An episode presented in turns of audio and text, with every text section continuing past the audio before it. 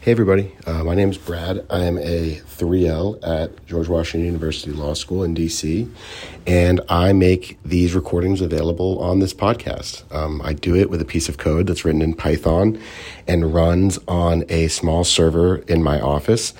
And if you'd like to learn more about the project or support the project, uh, you can do so at the links in the description below. Um, also, I'd like to tell you about what I've been working on recently. Uh, last week, I launched a website called LexPlug. That's L E X P L U G dot com and it's aimed at law students. It does case summaries, case briefs, and it's got some really cool AI powered features like explain it like I'm five mode. It also has a gunner bot, which allows you to query the case directly. You can ask it questions and it will respond in real time in a chat window um, based on the case's text. Anyway, um, if you are a listener of this show and you want to try out the product, you can use the promo code SCOTUSPOD. That's S C O T U S P O D, all caps, on lexplug.com and get 50% off the entire semester. Anyway, thank you so much. And without further ado, the United States Supreme Court. We'll hear argument next in case 22451, Loper Bright Enterprises versus Raimondo. Mr. Clement. Mr. Chief Justice, and may it please the Court, this case well illustrates the real world cost of Chevron, which do not fall exclusively on the chevrons of the world, but injure small businesses and individuals as well. Commercial fishing is hard, space on board vehicle vessels is tight, and margins are tighter still. Therefore, for, the, for, the, for my clients, having to carry federal observers on board is a burden, but having to pay their salaries is a crippling blow. Congress recognized as much by strictly limiting the circumstances in which domestic fishing vessels could be saddled with monitoring costs and capping them at 2 to 3 percent of the value of the catch. But the agency here showed no such restraint, requiring monitoring on 50 percent of the trips at a cost of up to 20 percent of their annual returns.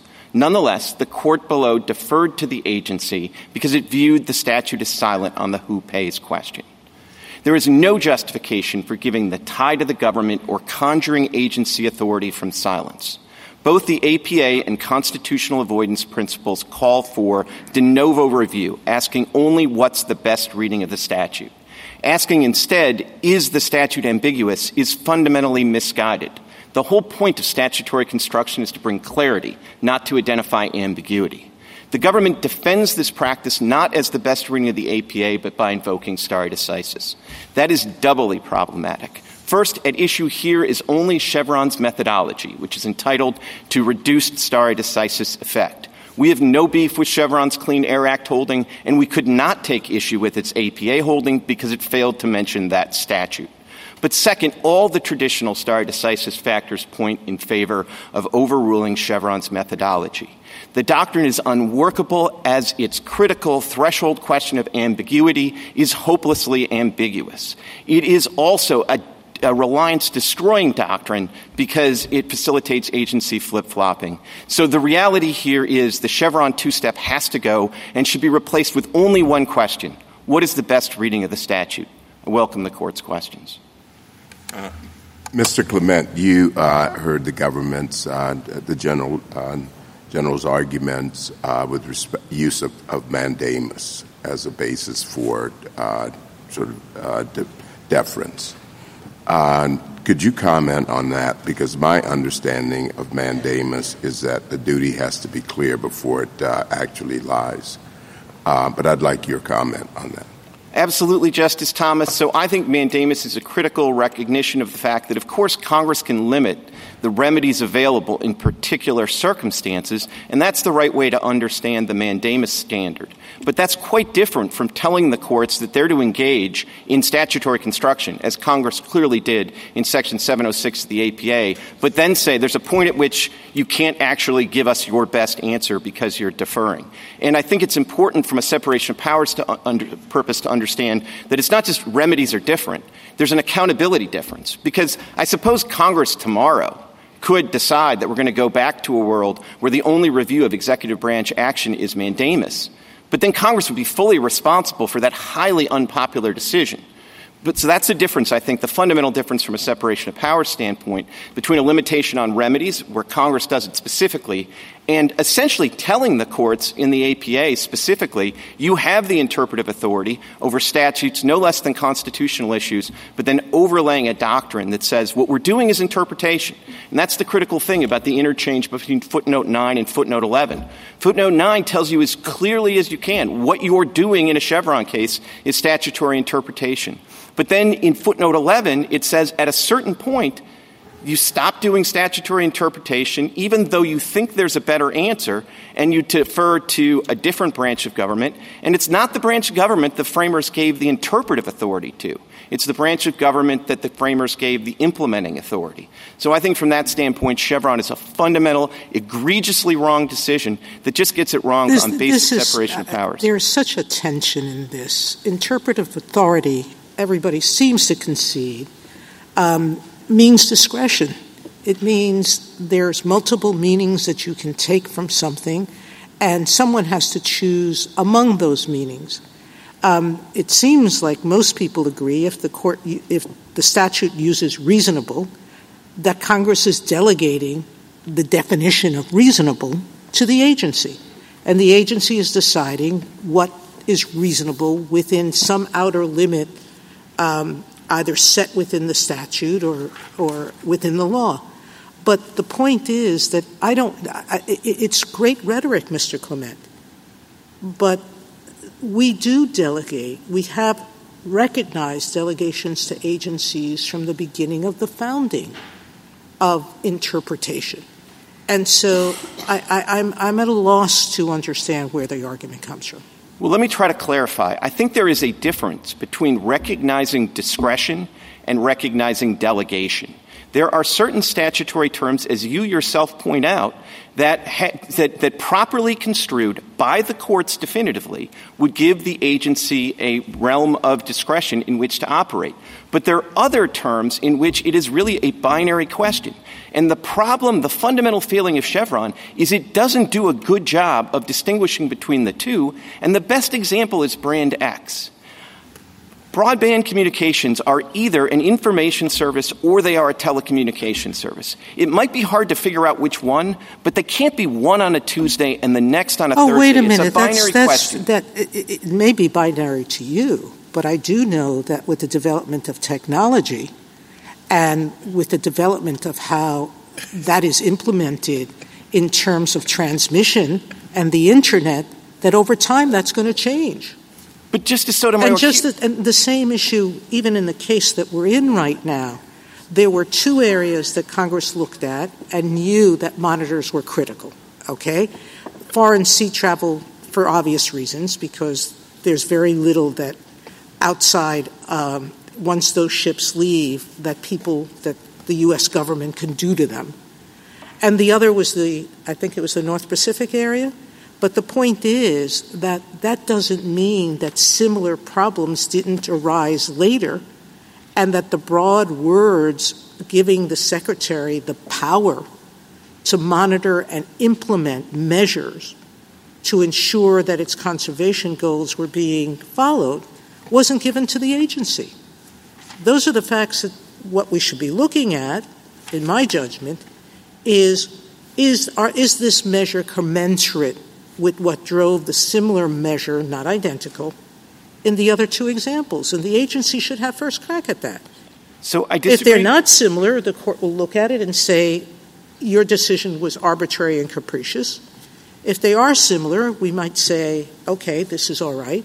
I don't know the answer to that because we really haven't dug into that, but it's just the point I'm making, so, which is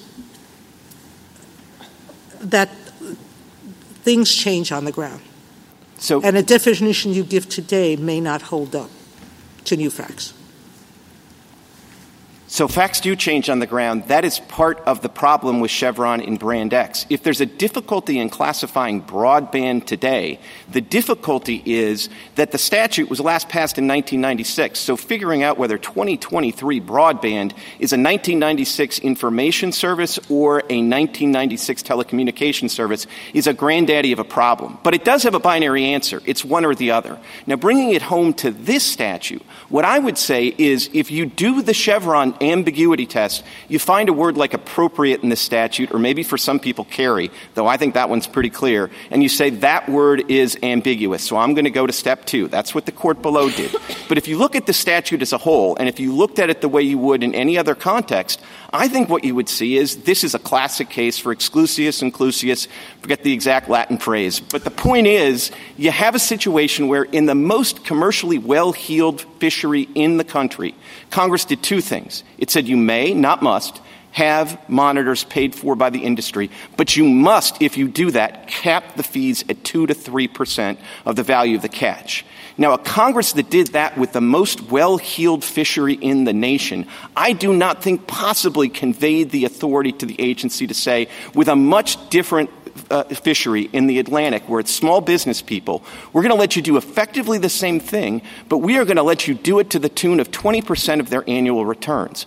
I think if you strip away Chevron, this is a fairly easy case where you just say, wow, Congress had this question in mind in one place, or actually three places to be specific, and with every domestic fishery, they only gave it in two instances, and in both instances they said it can be no more than 2 or 3 percent of well, the value just, of the you're just, you're just arguing that the statute's not ambiguous on that question.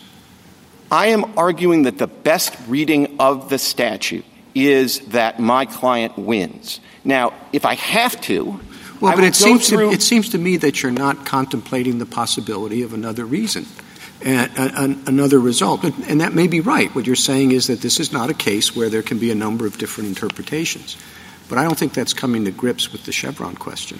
Well, I hope it is, Your Honor, because what I would say is exactly what I heard Justice Kavanaugh saying, which is I don't think there is a different rule of statutory construction in cases where agency is a party, when, in cases when agency is not a party. In both cases, you just can't get to a certain point and say, gosh, this is hard. I think the law has run out. In both cases, you are supposed to take it all the way to coming up with your best answer. Now, if you Well, do you were just saying, I mean, that the principle of exclusio unius uh, answers uh, the question. Um, and if it answers the question, I, I guess I don't understand how you even get to the Chevron issue. Because Chevron step one, you would give the same answer. Maybe you would, Your Honor, but nobody knows where step two ends and step two begins. And, you know, for, I, I, mean, I suppose now taking the hints from Kisor, which is about our, not Chevron, you would say, well, of course you apply all the stand- canons of statutory construction before you get to step two. But but the point is, in every other case, you apply all those canons, and if you're not sure about the answer, you dust off the back of Scalia and Garner and you see if there aren't some other well, canons. because you have no other option. I mean, what, what Chevron is, is it's a recognition that in certain cases, you apply all those tools, and the conclusion you come up with is Congress hasn't spoken to this issue. And if you had no other option, you're a court, there's a case before you, you try as hard as you can, even though you know you're basically on your own.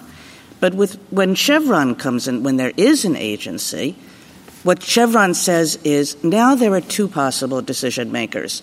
There's the agency and there's the court. And what we think is that Congress would have preferred the agency to resolve this question when congressional direction has cannot be found because of the agency's expertise, because of the agency's experience, because the agency understands how this question fits within the statutory scheme. So it's not a question of the court couldn't do it. It's a question of once congressional direction can't be found, who does Congress want to do it? So, Justice Kagan, I don't agree with you that the law runs out in those circumstances, even, st- even though there's an agency there. But I will give you this. If I did believe it, I would say at that point, let's give the tie to the citizen. Let's not give the tie to the agency. And I think it's See, important. I don't think it's like what we would do. You would give the tie to the citizen, and I would give the tie to the agency. Chevron is about what Congress wants. And you can call it fictional all you want, but we have lots of presumptions that operate with respect to statutory interpretation. And this is just one of them.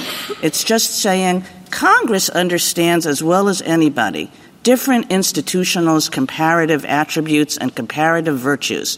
And it does not want courts making you can I mean it's law, but it's policy laden judgments once once Congress's direction can't be found. So, Justice Kagan, if we're going to talk about what Congress wants, we probably should at least avert to the fact that we do have an amicus brief in this case from the House in its institutional capacity. And it doesn't want Chevron. It's on our side of the case. If it certainly doesn't want Chevron, it has total control over Chevron.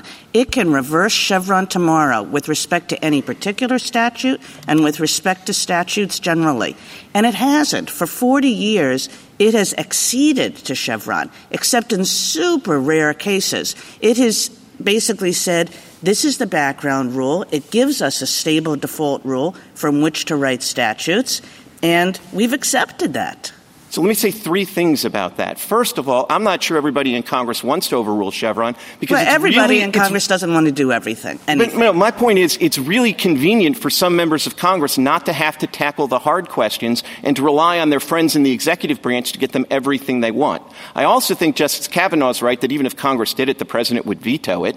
And I think the third problem is, and, and fundamentally even more problematic, is if you get back to that fundamental premise of Chevron that when there's silence or ambiguity, we know the agency wanted to delegate to the agency. That is just fictional, and it's fictional in a particular way, which is it assumes that ambiguity is ours a delegation. But ambiguity is not ours a delegation, and more often what ambiguity is, I don't have enough votes in Congress to make it clear. So I'm going to leave it ambiguous. That's how we're going to get over the bicameralism and presentment hurdle. And then we'll give it to my friends in the agency, and they'll take it from here. And that ends up with the phenomenon where we have major problems in society that aren't being solved because instead of actually doing the hard work of legislation, where you have to compromise with the other side at the risk of maybe drawing a primary challenger, you rely on an executive branch friend to do what you want. And it's not hypothetical. When I hear you talk about said you end up in gridlock, which we have now. No, what I'm saying is Chevron is a big factor in contributing to gridlock. And let me give you a concrete example. I would think that the uniquely 21st century phenomenon of cryptocurrency would have been addressed by Congress. And I certainly would have thought that would have been true in the wake of the FTX debacle. But it hasn't happened. Why hasn't happened? Because there's an agency head out there that thinks that he already has the authority to address this uniquely 21st century problem with a couple of statutes passed in the 1930s. And he's going to wave his wand and he's going to say the words investment contract are ambiguous, and that's going to suck all of this into my regulatory ambit, even though that same person, when he was a professor, said this is probably a job for the CFTC. Mr. That's oh, sorry. I was just going to ask you to address stare decisis. Let's say let's let's assume for the sake of argument that I agree with you that in 706 Congress has spoken to the problem that we're not applying a fictional presumption but that Congress has told us, you know, we want courts to decide questions of law. The, the, Solicitor General in the last argument talked about how litigants will be lining up for cases that were decided under Step 2 to seek to reopen challenges to the agency's interpretation. What do you have to say about the disruptive consequences of overruling? So I think the Solicitor General, with all due respect, will be saying the exact opposite if this court overrules the decision and will be saying, no, you got to look at it at the right level of generality. What I would say is this court has moved away dramatically from certain methods of interpretation, more dramatically than just we look at legislative history less now than we used to. Implied causes of action, as far as I can tell, are dead. But that didn't mean that every decision that was decided in the bad old days was overruled ipso facto. That's a little bit different because those implied causes of action, the court was saying this is what the statute means. Like Title IX implies the cause of action or whatever. This would be different because the court would just be saying, may not be the best, but the agency's interpretation is reasonable. So it doesn't settle it in the same way that maybe some of those old implied cause of action cases did if you don't want there to be disruption, all you have to do is make the precise level of generality move that you alluded to, which is I would think in every one of these Chevron cases, the question is, is the agency's interpretation of the statute lawful? And if the court has already held, yes, it is lawful, I would think that would settle the matter. And as I say in our brief, The only reason I have any doubt about that is because of Brand X.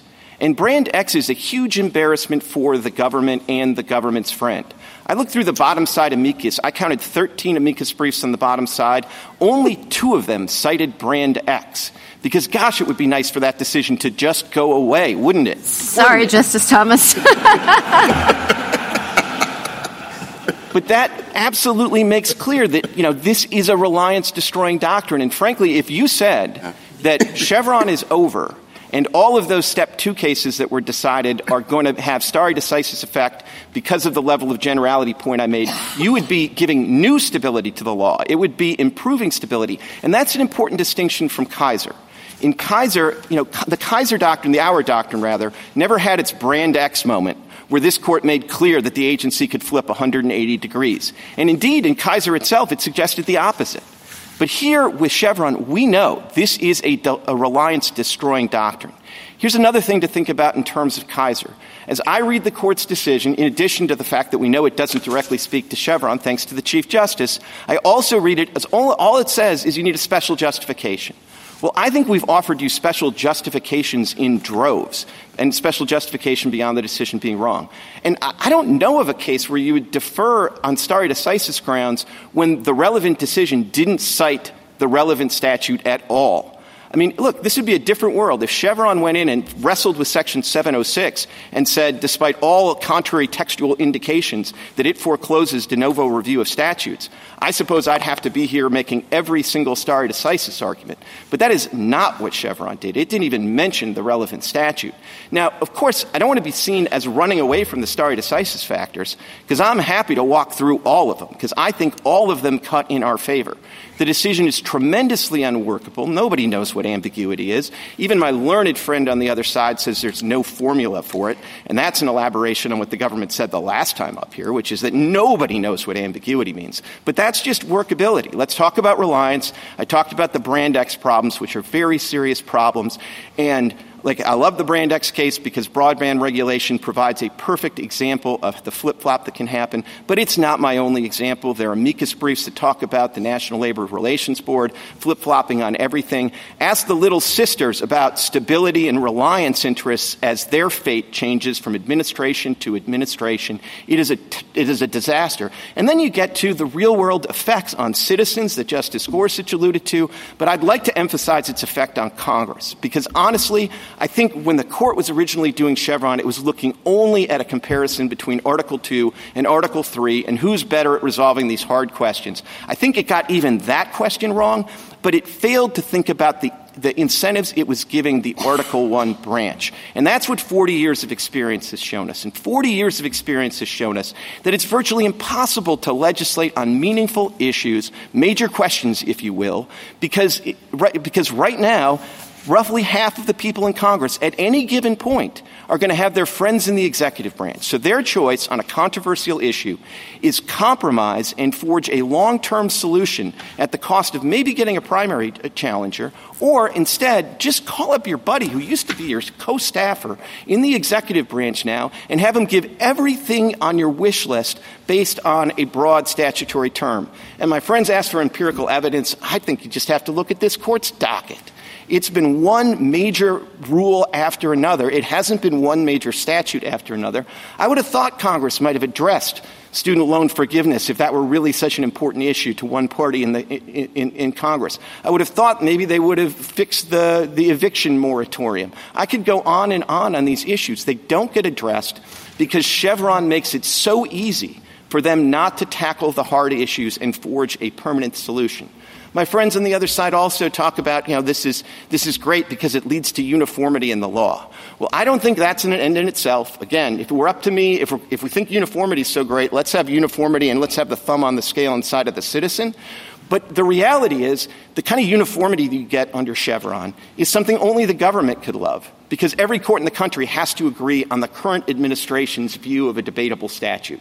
You don't get the kind of uniformity that you actually want, which is a stable decision that says this is what the statute means. Mr. Clement, can I ask you the same question I asked Mr. Martinez about why Chevron was initially popular people who were very sophisticated and had a deep understanding of how judges decide what a statute means, and a deep understanding of how administrative agencies work, thought that Chevron would be an improvement because it would take judges out of the business of making what were essentially policy decisions. Now, were they wrong then? And if they weren't wrong, then what, if anything, has changed since then?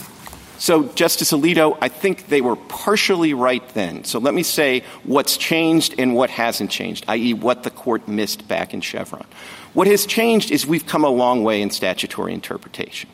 And, you know, if Chevron was a response to some of the excesses of the D.C. Circuit in the freewheeling days of the late 70s and the use of legislative history, and oh, by the way, the text of this statute appears in the margin of my opinion, and I'm not going to talk about it again because I'm off to the races. We now, I think, are all textualists. The focus is much greater on the text of the statute. And once you recognize that, you recognize the problem with deferring at a certain point to the agencies. And let's look at the track record of the agencies agencies before this court. If they are so expert, they should be able to persuade you in case after case that they're getting these statutes right.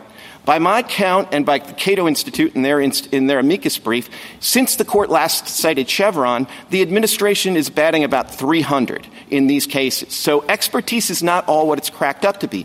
And that's true even in the most complicated cases. Look at the American Hospital Association's case.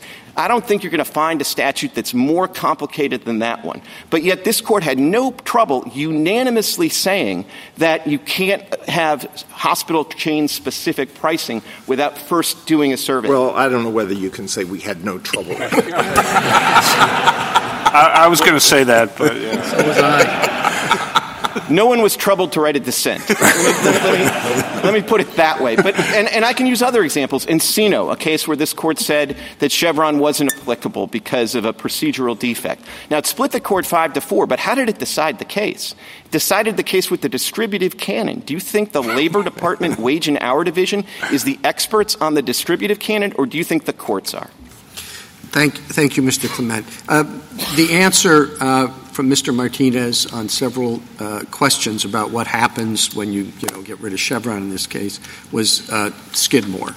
Uh, and if Skidmore is going to occupy a more prominent role uh, going forward, I, I'd like to know exactly what your understanding of that principle is.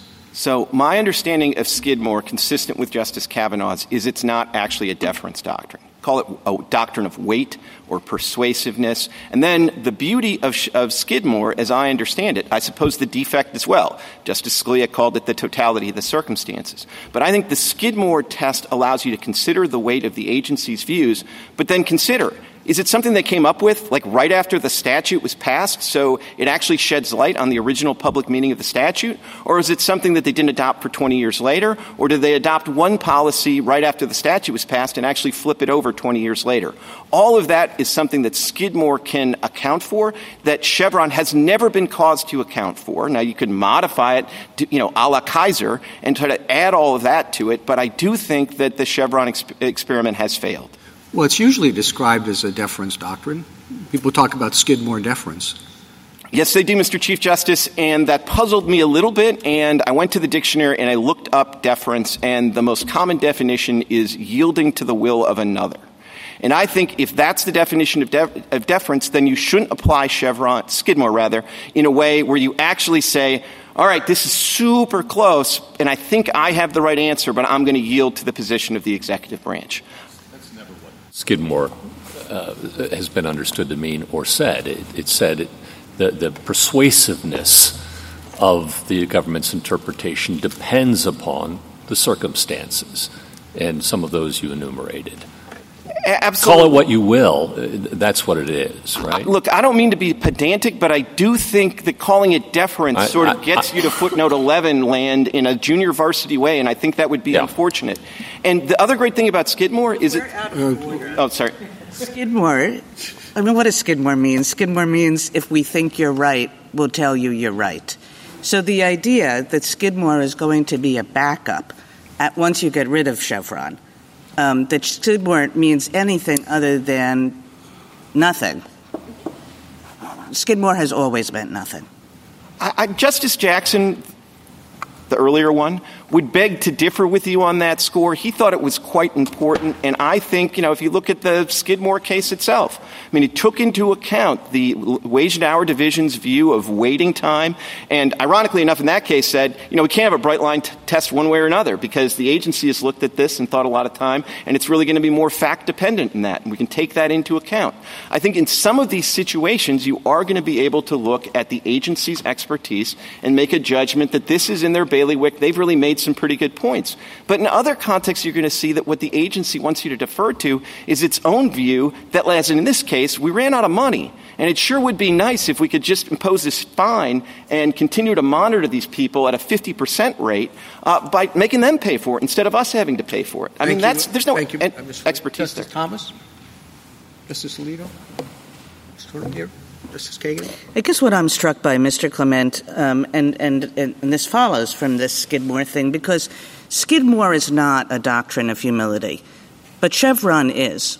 Chevron is a doctrine that says, you know, we recognize that there are some places where congressional direction has run out, and we think Congress would have wanted the agency to do something rather than the courts.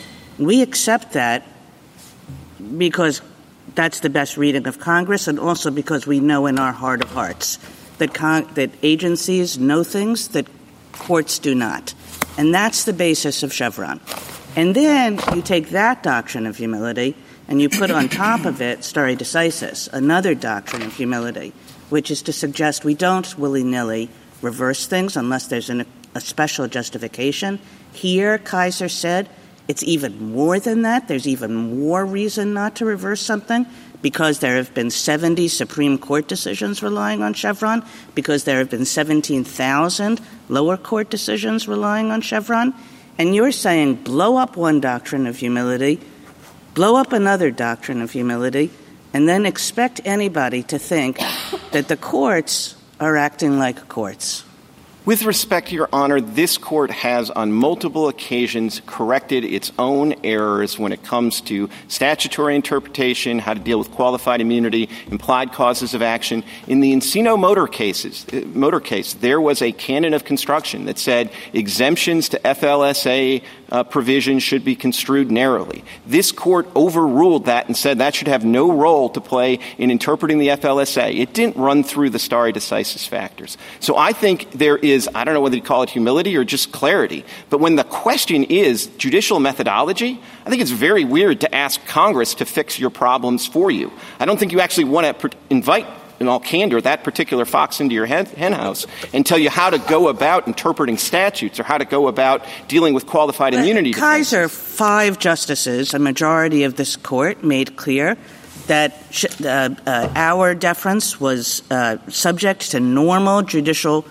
normal principles of stare decisis, and to the extent that there was a ratchet up or a ratchet down, it ratcheted them up because it understood that that deference decision supported was the basis for tens, hundreds, thousands of other decisions.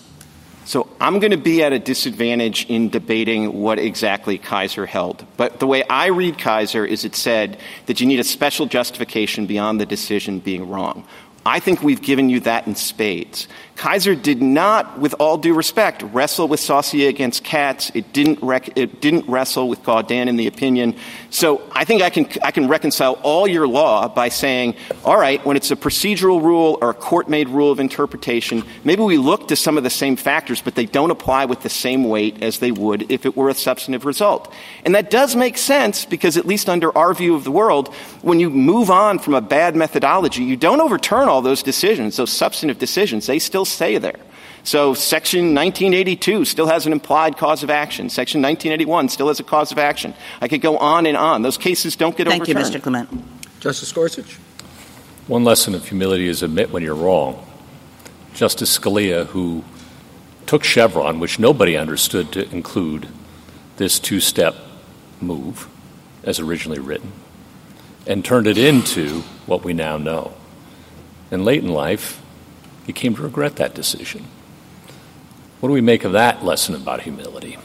No, I, look, I, I do think that, you know, reconsidering particularly a methodological error is part of judicial humility. And I do think if you look at Justice Scalia's Perez opinion, uh, the mortgage banker cases, one of the things he said there most clearly, but he said all along, was our decision in Chevron was completely heedless of Section 706 of the APA. And if you're looking for a special justification to overturn an opinion, I think whiffing on the underlying statute entirely has got to be at the top of the list. Thank you. Justice Kavanaugh? A couple questions. Um, first, on Skidmore, uh, I just want to say how I've thought about it, and you can tell me where this is wrong. Uh, that it uh, respects contemporaneous and consistent interpretations as evidence of the proper original meaning of the statute because that's kind of common sense in statutory interpretation more generally that if an interpretation was contemporaneous and consistent, it's more likely to be correct. So that's respect, but the word deference I wouldn't have wouldn't have used there. I think you have that exactly right. And one of the virtues of looking at Skidmore that way is it is consistent with a principle that this court articulated in the Christopher against SmithKline Beecham case, which is sometimes the industry is the one with a consistent long-term understanding of the statute that goes all the way back and sheds light on the original public meaning. And it seems to me Skidmore allows you to say if the industry says is taking a position that's consistent from the beginning and the agency flips 25 years into the enterprise, Skidmore gives you the tools for saying, all right, agency, you're going to lose that case. Chevron doesn't. Right. The big difference between Skidmore and Chevron, there are others, is when the agency changes position every four years, that's going to still get Chevron deference, but Skidmore would, the respect to that interpretation would drop out because it's not been a consistent and contemporaneous, uh, consistent from the contemporaneous understanding of the statute. Absolutely. Flip flopping is a huge Skidmore minus and it's a matter of indifference, or actually, if you look at some of the things that Justice Scalia said in the beginning when he was enthusiastic about the doctrine, the fact he viewed the fact that agencies could flip flop under Chevron as being an affirmative virtue. Then uh, Justice Kagan raises uh, an important point about judicial restraint or humility in terms of Chevron, and that that's an important concern for any judge. I think the flip side, why this is hard, the other concern for any judge is uh, abdication uh, to the executive branch running roughshod over limits established in the Constitution or, in this case, uh, by Congress. So I think we got to find the that's that's why it's hard find the right balance between restraint uh, and uh, letting the executive get away uh, with too much. On that front, do you? Uh, there was questions earlier. Do judges really rely on Chevron? You want to speak to that? No, I'd love to speak to that because I think that's an important consideration. I mean, one of the premises of one of Justice Kagan's questions in the first argument was that, you know, you rarely get to Chevron step two, but there are statistics on this. There is a, you know, the most exhaustive survey of over a thousand cases by Barnett and Walker. We cited on page 33 of the blue brief. It found that courts were reaching 70, were reaching step two in 70% of the cases. 70% of the cases. The Cato Institute brief, you might think, well, things have gotten better because that was a longitudinal study over a number of years. You might think, well, things are getting a lot better because we've signaled that Chevron is on sort of life support. But the Cato ran the numbers for like 20, 2020 and 2021, and it's down to 60%. But it's still well over half the time your average judge in the Court of Appeals is getting to step two uh, and Judge Kethledge, you know, he hasn't updated that speech, but as far as I know, Judge Kethledge still hasn't gotten to step two once. And, you know, that's an, amb- that's, that's an unsettlement in the law. That's a disconnect in the law that it's very hard to get your fingers around. Like, at least if, you know, one circuit says the statute means X and another circuit says Y, everybody can see that. Cert can be granted. This court can resolve the case. But if courts are deciding some cases step one, some cases step two, in ways that are radically different, I don't even know how you really unearth that. So I think that's another huge problem with this. One uh, last question. Uh, if Chevron were overruled, I think your brief says we should go ahead and decide the issue, the statutory issue in this case. Can you just speak very briefly to why? Very briefly because I think it would give a great illustration of how to do plain old fashioned statutory construction. It would also be a useful object lesson in how far very good judges get astray by applying Chevron. Because another problem with Chevron I'll still try to be brief. It tends to focus on one or two terms and asks whether they're ambiguous, and you lose the context of the statute. I think if you have the context of this statute and the fact that the only other places they put these kind of fees on domestic fisheries, they put a, a, a serious cap, and then they did it only for the most well-heeled fisheries or in special circumstances, this is an easy case doing good old-fashioned statutory construction. Thank you. Justice Barrett? So we have a host of canons, clear statement rules, some of which are constitutionally inspired. And when I asked the Solicitor General in the last argument about whether Chevron should be thought of, thought of as part of that package, she said that Chevron kind of stood distinct, that Chevron was unique. Can you address that?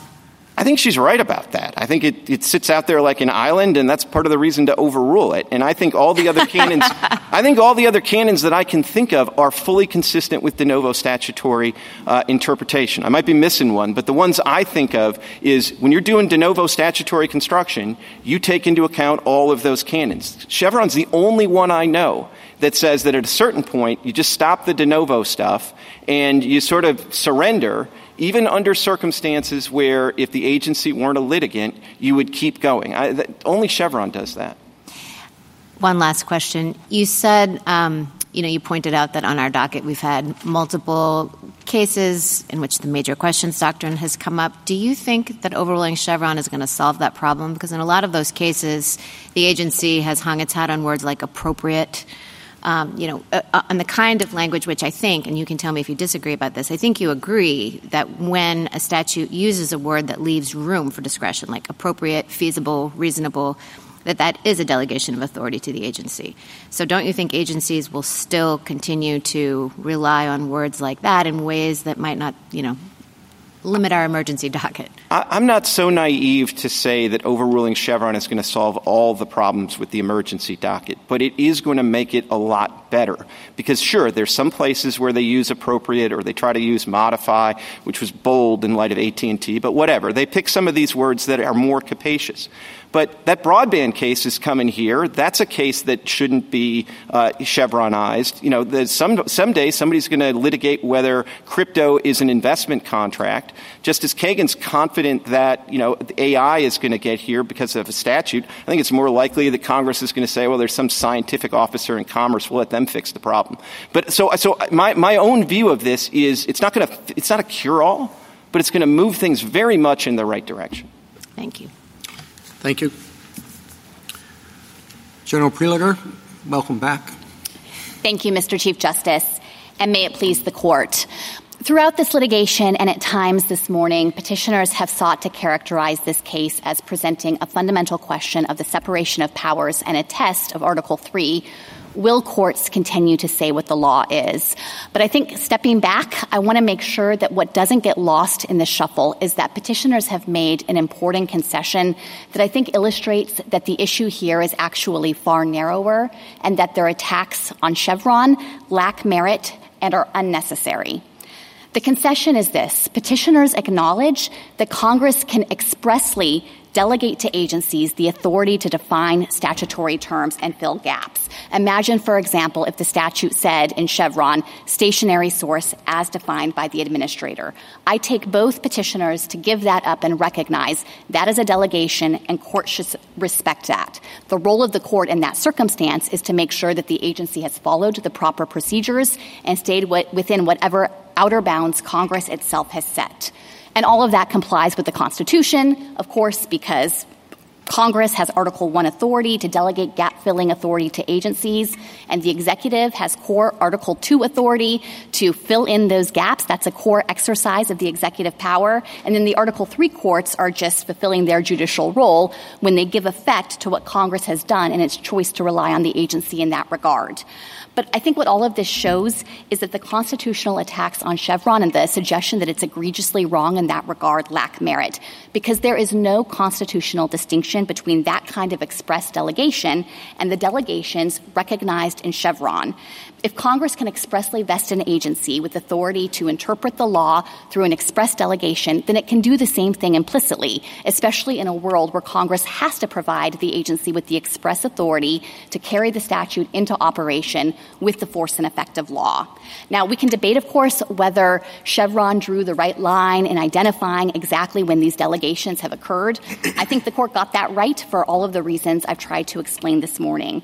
But I, I think it's important to recognize that that debate doesn't have a constitutional dimension to it that falls out of the equation. Instead, it's just a question of whether the court drew the right line in identifying when a delegation has occurred. And if you recognize that, then I think what's left over are the practical concerns that have been raised about Chevron. And I don't want to diminish the force of the concerns that some members of the court have articulated, but I also think that those concerns are manageable. The court could do in this case what it did in Kisor. It could clarify and articulate the limits of Chevron deference without taking the drastic step of upending decades of settled precedent. And I think that's the right thing to do here. You know, my, my friends in their briefs both said judges should aspire to be like umpires calling balls and strikes. But stare decisis is part of the rules of the game here, too. And in this case, I think all of the stare decisis factors counsel in favor of retaining Chevron. I welcome the court's questions. How do you, how do we discern uh, statute uh, delegation from statutory silence? So, Justice Thomas, I think that it would be wrong to suggest that you can neatly categorize cases as those involving silence and those involving ambiguity. And, and the reason for that, I recognize that, that Chevron itself used both of those terms, but I think that the court was just trying to be comprehensive about those kinds of circumstances where Congress hasn't itself directly resolved an issue. There's never going to be total silence in a statute. At the very least, the agency is going to have to be able to point to the express delegation of rulemaking authority, the directive from Congress to put the statute into effect with the force of law. So that will always be at least a baseline in this context. And then in the mine run case, you'll be able to point to any number of additional features of a statute that help to signal the agency's authority. And actually, this case is the perfect example because my friend said that the Magnuson-Stevens Act here is silent on the issue of whether the industry can be required to pay for monitors. But we have four different provisions of the Act that we've pointed to that undergird the agency's authority. There's the provision that expressly says says that the agency can require the vessels to carry the monitors. Then there's the, the definition of what a monitor is under the statute. It can include a private third party. Then there's the penalty provision that says in a circumstance where the vessel owner has contracted with a private third party and not paid, the agency can penalize. And finally, there's the residual authority to enact necessary and appropriate terms in these fishery management plans. So we don't think that this is a case about silence at all. General, yeah, that's really good. Again, we're back to the same question the chief had of, of Mr. Clement. That's a really good statutory interpretation argument. Sounds like exactly the bread and butter of what we do every single day. And we can resolve that, right? We think that you could find that the statute is clear, but I think that the fact that you think it's clear and Mr. Clement thinks it's clear, but a court below thought it was ambiguous should tell us something, shouldn't it? No, I disagree with that. And I should say that I think actually, if you look at both what the D.C. Circuit and the First Circuit were doing in these cases, they recognize the force of the arguments. The D.C. Circuit, it's true, and Loper Bright acknowledged that ultimately it couldn't conclude with confidence that the statute definitely authorized the agency explicitly. But you think it does. We think that there is a lot in the statute to, you, you yes, think, to yes, support the agency's yes, interpretation. you think you win under step one, and so does Mr. Clement. Yet here we are. I don't think it's at all unusual to find a case where the government thinks it has both the, the, the clear interpretation of the statute on its side and that the agency has acted reasonably. Yeah, because we have this ambi- ambiguous ambiguity trigger that nobody knows what it means. Well, now, let me just ask you about the delegation, your, your, your example in, in, the opening, which is interesting. Yeah. Um, I, I totally understand a statute that does delegate. You know, you make up what rate you think and, and, and that might pose a delegation problem, might not, fine. But we know Congress delegated. That's one thing. What you're asking us to do is infer from a linguistic ambiguity that may not be the product of any intent at all, Pulsifer, and might mean or in some circumstances. And infer from that not that we should go to look at statutory context and other clues within the, the statute itself to determine who has the better reading. But the government should always win that case. No, not at all. Of course, you should look at context. That seems to me That's very different. Of the tools just to, just, sorry, just to finish up, I, I understand the delegation in one context, but I struggle to see that we should infer the fiction of delegation in the second, always and necessarily. All so right, I, I disagree that there is a fiction of delegation in the circumstances that trigger Chevron. At the outset, I want to make perfectly clear that, of course, the statutory context and structure is one of the important tools of interpretation that a court should use at step one. So if we are in a world where the court can walk through those factors and ascertain that Congress spoke to the issue, let me just be very clear. We recognize the court then should give effect to what Congress is saying.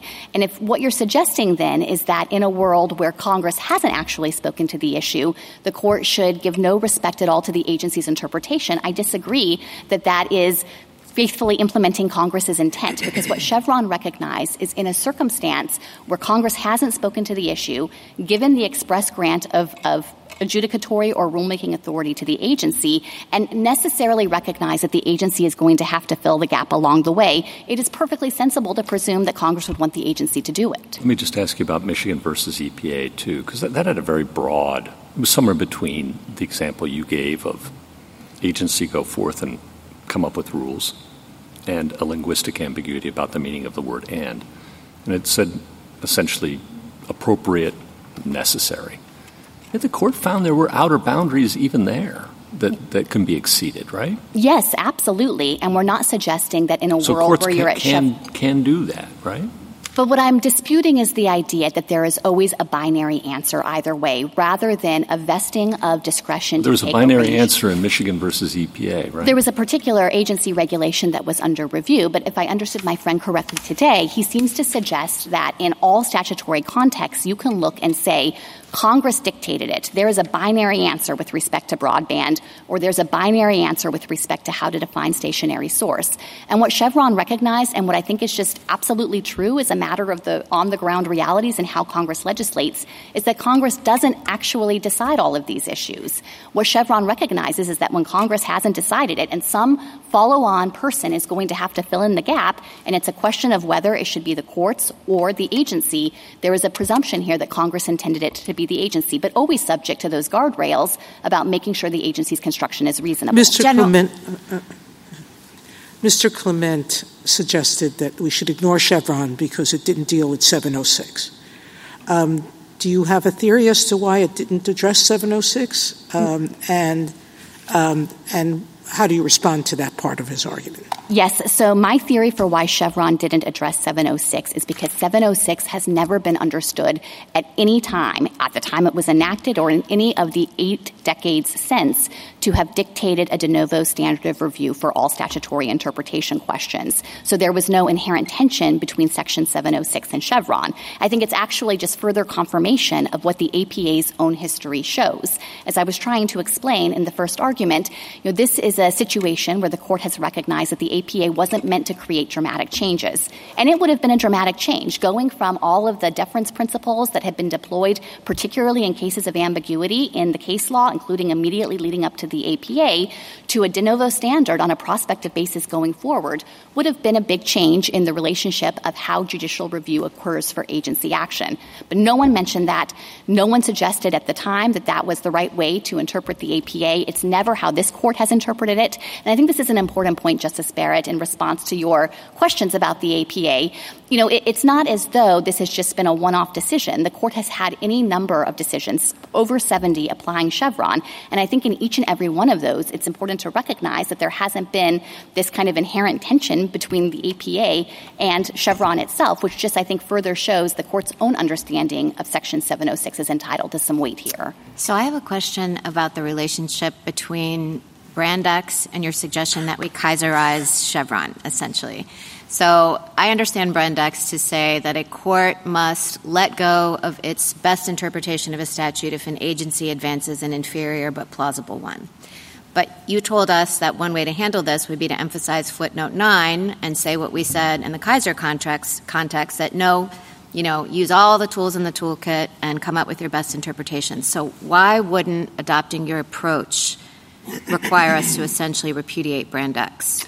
So if you understand Brand X to hold that the court can think it has a best interpretation. It has figured out what Congress was saying about this issue, and Congress spoke, and nevertheless has to adopt some inferior agency interpretation, then that is inconsistent with our approach. We, we don't read Brand X that way. I understand Brand X to be distinguishing between step one and step two holdings. So if there is a step one holding where, in fact, you know, the, the court has got it at the end of the day and recognizes that Congress spoke to the issue, there's no room under Brand X to let an agency come along after the fact and say the statute should be understood some different way. It's only in the circumstance where there was Chevron deference granted under step two.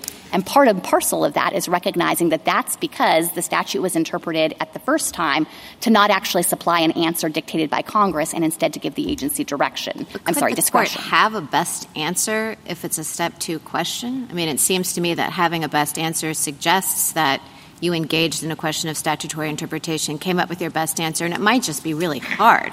So sometimes, if a court outside of the agency context confronts a difficult question of statutory interpretation, they might say, look, I'm 90% confident or I'm 95% confident. But I mean, I, I think your reading of Brand X might depend on what the trigger for ambiguity is, right?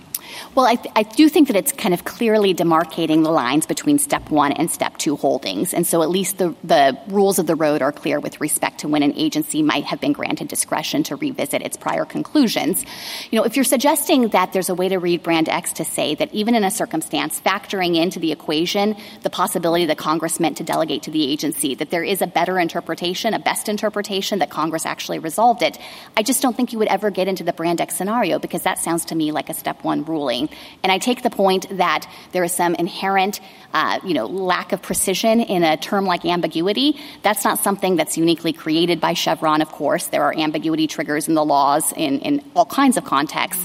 But it's also that kind of indeterminacy that might be worrying you is not anything that's cured by overruling Chevron. Because as I was saying to Justice Kagan in the first argument, I think it will just open up a world where there is a lot of indeterminacy and inconsistency in how judges are applying the principles in a case of ambiguity. On that on that point, um, some of the amicus briefs and the briefs point out the experience of some of the states with Chevron. Some states don't have Chevron, and other states have had something like Chevron, but have um, eliminated it in recent years and decades. And their experience, they say, has shown that it's plenty workable in such a regime. So I just want to m- make sure you can respond to that. Yes. So my understanding is about half the states still have something akin to a principle of deference. There might be some variance with respect to how much it looks like Chevron, but I acknowledge that some states have abolished any form of deference to administrative agencies. I do think that there is a lot less concern at the state level about the lack of uniformity or consistency.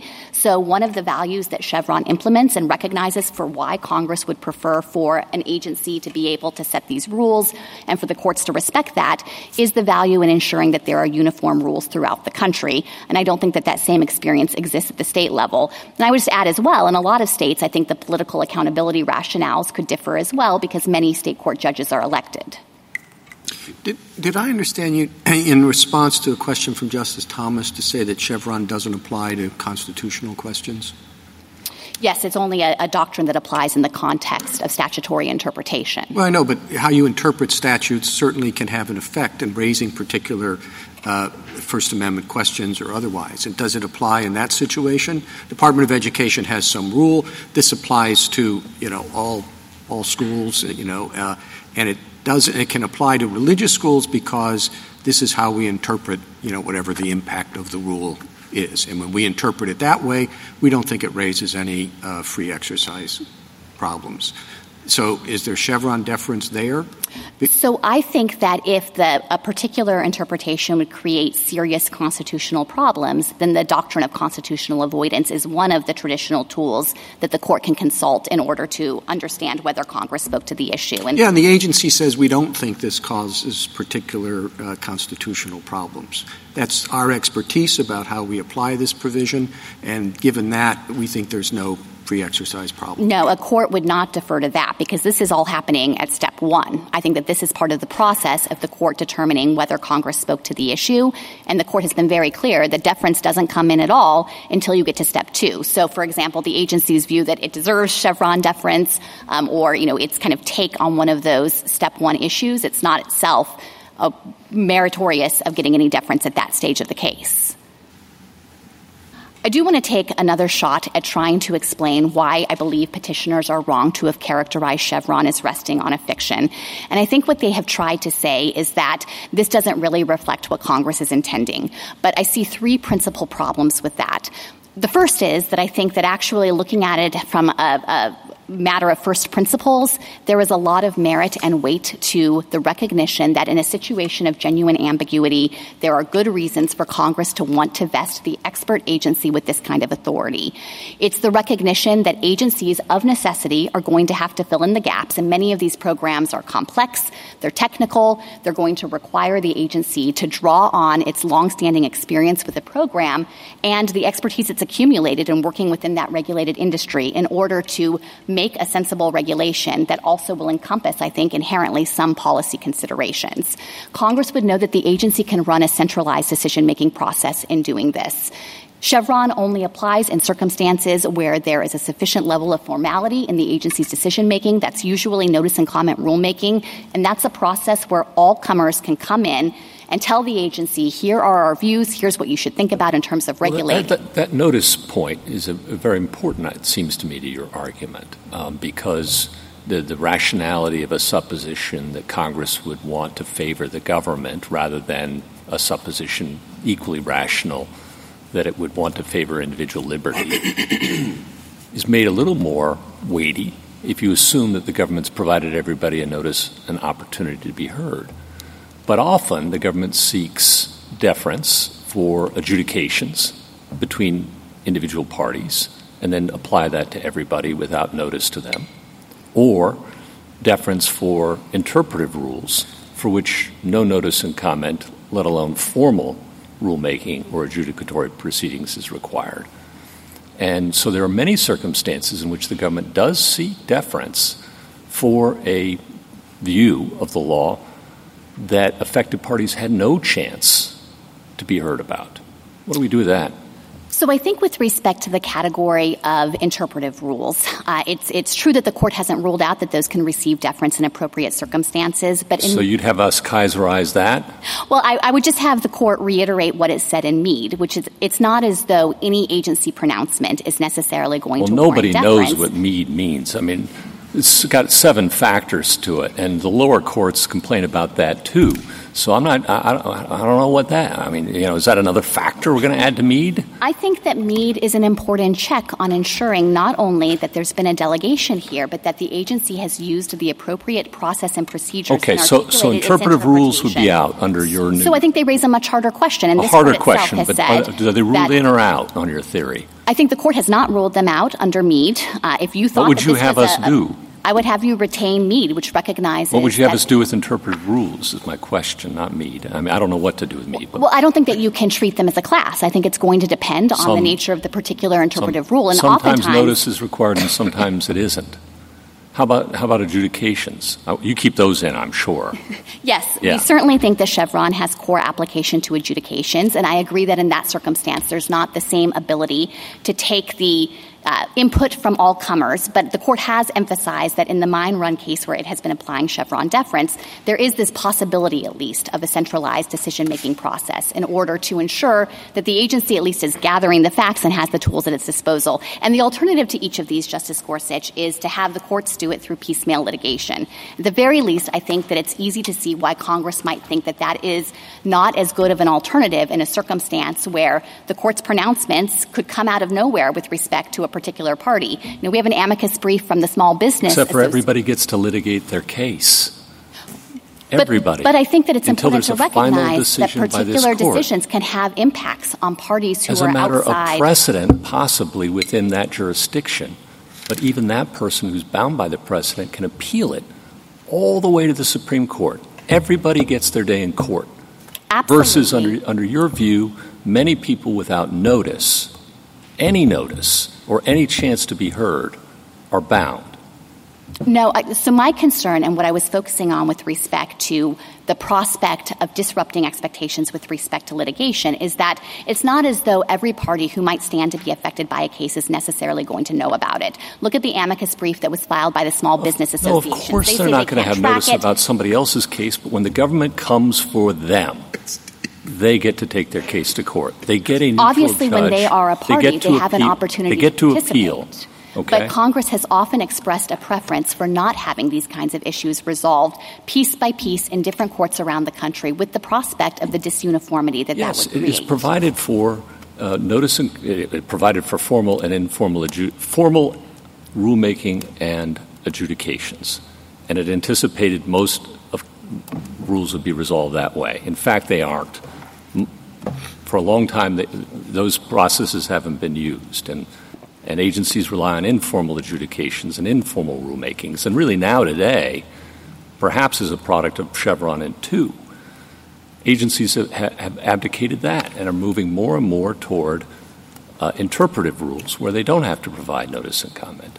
But I think that does circle us back to the fact that the court has not suggested that interpretive rules are necessarily going to trigger deference. And so I think, at least in the mine run case that this court has looked at, it's the product of a formal okay, process from you. the agency. And I think it's an important process. On, on the adjudications front, I think one of the amicus briefs talked specifically about the NLRB in particular and kind of how that agency moves from pillar to post uh, fairly often and the concern raised there because that is a situation you you can't adjust your behavior ahead of time necessarily based on a new rule new change interpretation but it's done in the particular case and affects the people who didn't have notice. You know any response to that brief or that scenario or want to tell me why that's wrong? Well i guess my overarching response to that set of concerns is that the agency has to justify its decision making with respect to whatever uh, tool it's using to implement the statute in the way that Congress directed. So if Congress is telling the agency you should adjudicate or you should conduct notice and comment rulemaking or giving it its authority to choose between those tools, the agency in either context is going to have to justify what it's doing. And in particular, my friends have focused a lot on the idea of agencies changing their minds. You know, there are burdens in this context. The agency has to take account of reliance interests. A lot of this gets put into State Farm, of course, but I think also at Chevron step two with respect to reasonableness, a court can permissibly take those kinds of considerations into account. Thank you. Did you want to finish your answer about what you would say to uh, your friend's view of fictionalized intent? Yes. So I was trying to defend Chevron as a matter of first principles, and that was kind of the first order answer on this. There are often really good reasons why Congress would want an expert agency to take the first crack at filling in the law. And there's no way around it. If the agency is administering the statute, the agency has got to do it. And this court has said that a core feature of executing the law is interpreting statutes along the way, understanding for the agency what the law means. The second point I wanted to make is that even in the situation where you think there's more room for doubt about exactly what was happening in 1984 and what Congress would have expected, this is a really foundational precedent from the court. It's not like Chevron has flown under the radar and Congress is unaware of it and doesn't realize it's out there and kind of setting the ground rules for how this court and lower courts are going to understand what Congress is doing. This is one of the most frequently cited decisions from the court. And in that context in particular, I would think that the inference of legislative intent becomes all the more sound because Congress has not chosen to displace it. And as well, it triggers, I think, that critical, strong form of stare decisis that the court applied in Kisor when it recognized that in a situation where Congress is actually the best institutional actor to do something about it, it matters. It matters that Congress hasn't sought to change Chevron in any kind of fundamental way. Thank you, counsel. I do have one more. I'm Hold sorry. on, I, I, I did. I'm sorry, sorry, was sorry, waiting- sorry. I was waiting for us to go around. Um, I know this is not in the heady um, intellectual question, but how do you respond to Mr. Clement's point about the interpretation of this particular statute and his reliance on the theory that this Congress definitely, when it capped uh, big industry paying two or three percent, whatever the number is, would not have wanted um, small fishermen to pay 20 percent? So I have a range of reactions to that. Um, my first is, as I was suggesting to Justice Gorsuch, we think, and to Justice Thomas, we think that there is a lot in this statute to support the agency's exercise of regulatory authority here. And I want to point in particular to the penalty provision, which specifically contemplates that the, the regulated vessels might have a contractual relationship with third party monitors and therefore might be in a situation where they haven't paid. And it says the secretary can sanction in that circumstance. So it's premised on the idea that there will be certain circumstances when there is that direct relationship. Just as a footnote in the schedule, in the way that Congress did the other two monitors, they were always government monitors, not independent monitors, correct? Yes. So in the this, there are three fee-based programs that my, my friends have relied on to try to support this idea that there's a negative inference you should draw from the statute. Two of those apply in the domestic context, and those operate as pure fee-based programs. So it's very different. Ultimately, they pay fees to the government. The government provides a range of services, including providing the monitors, entering into the contractual relationship, and having those monitors be government contractors. And those programs also pay for uh, particular administrative expenses that would not be a part of this program. The, the foreign vessel program likewise operates in this fee based way. There is a residual part of that program which contemplates that in a circumstance where there aren't sufficient funds, it might be possible that the regulated vessel will then, through a supplementary authority, be required to contract with the monitors directly. And I think my friends would say, well, that's the whole explanation for the penalty provision. But it doesn't work because Congress put that penalty provision in an overarching section of the Act that applies to domestic vessels too. If this was really just meant to be a tendril to tack on to the foreign vessel program, that would be completely inexplicable. So I think that they don't have a persuasive response to the penalty provisions here. And they say, to, to wrap this up, that you know the, it's, it's unheard of to charge 20%. I do want to be really clear. They are latching on to a part of the rule that acknowledged that earlier versions or studies had suggested that costs could go potentially up to 20%. But then the agency acted in response to that. It created waivers, it created exemptions, and with respect to some of the types of fishing at issue in these cases, the estimated costs were more in the range of 2 to 3%. So it's this is all, you know, something that courts can look at and review. They in fact pressed arguments that this rule was arbitrary and capricious for neglecting to give full attention to the costs. The lower courts rejected those arguments and I think rightly so. Justice Kagan? Um, Justice Barrett asked before about Kisorizing Chevron. And I just wanted to ask, what would that mean? I mean, would it mean doing exactly what Kisor did to Auer deference, to Chevron deference? Would there be adjustments that would be necessary? Would one want to go further in any respect? What, what does it mean to Kisorize Chevron? So I think that the court in this case, if it has some concerns about the implementation issues, could do four critical things, which draw heavily on Kisor, but I think look a little different in their particulars. The first thing the court could do would be to reemphasize the rigor of the step one analysis. Now, this is drawn directly from Kisor. As I mentioned before, we've seen results in the lower courts where they are now following this court's direction with respect to that. So in this regard, what the court would be saying is don't wave the ambiguity flag too readily. Don't give up just because the statute is dense or hard to parse. Instead, there are a lot of hard questions out there that can be solved and reveal Congress's intent if the court applies all of the tools and really exhausts them. So that would take care of a whole category of cases. Then at step two, I think the court could again do what it did in Kisor, which was to reinforce that reasonableness is not just anything goes. You know, Justice Gorsuch, I think at times has said it just means the government wins, but that is not actually the standard. Even at that step two stage, it's obviously deferential, but the court should be enforcing any outer bounds in the statute and making sure that the agency hasn't transgressed those. I think the third thing the court could do is emphasize that this whole enterprise only gets off the ground in a Mead type situation where you have the agency being directly empowered by Congress to speak with the force of law and then exercising appropriately a formal level of authority in implementing the statute. And so I think that that is an important principle as well, that there are certain contexts in which the agency is not actually speaking with the force of law or in a way that would be fitting with the delegation Congress has provided. And then finally, the fourth thing that the court could do, and I think this is a little bit different from Kisor, would be to emphasize that it's always important to look at any other statutory indication that Chevron deference was not meant to apply. Um, and what I'm thinking here of are, are things like situations where the nature of the statutory question, as the court has said in other cases, isn't one where you would expect Congress to give that to the agency. There's a flavor of this in the major questions doctrine case, and I don't want to rule out other scenarios that could come up because part of our, our central argument here is Congress can adjust, Congress can react, Congress can take statute specific steps, and so courts should pay attention to that. And there is nothing in Chevron that dictates that this presumption is irrevocable. Instead, it's fully rebuttable. And is there anything you would say about the matter of changed interpretations? So I think that changed interpretations already are an area where the agency is under additional burdens to justify its decision making. I think they get a harder look.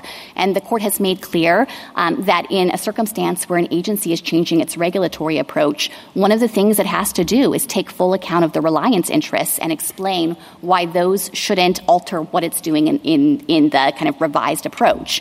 The agency also frequently, if it's come from a notice and comment rulemaking, has to run that process all over again again. That's a, a time intensive process. It takes a substantial investment of agency resources. So I think in that context, too, the court could police the bounds of that and make sure that the agency is following the procedural requirements to ensure that it's informed decision making. But at the end of the day, if the agency can run the gauntlet and survive those hurdles, then the fact that it has some discretion under the statute to change its approach, I think is not something to say is, is uh, you know, kind of a bug in the statute. Instead, it's a feature because there are all kinds of circumstances circumstances where Congress would want to give the agency the ability to adapt to changing circumstances, to new factual information, or to the experience it's accumulated under the prior program. Thank you. Justice Gorsuch, Justice Kavanaugh, Justice Barrett. Thank you, counsel. Rebuttal, Mr. Clement. Just a few points in rebuttal, Your Honor. First, my friend started with express delegations. I think express delegations show all the problems with this fictional implied delegation. Because the great thing about an express delegation is you have some text.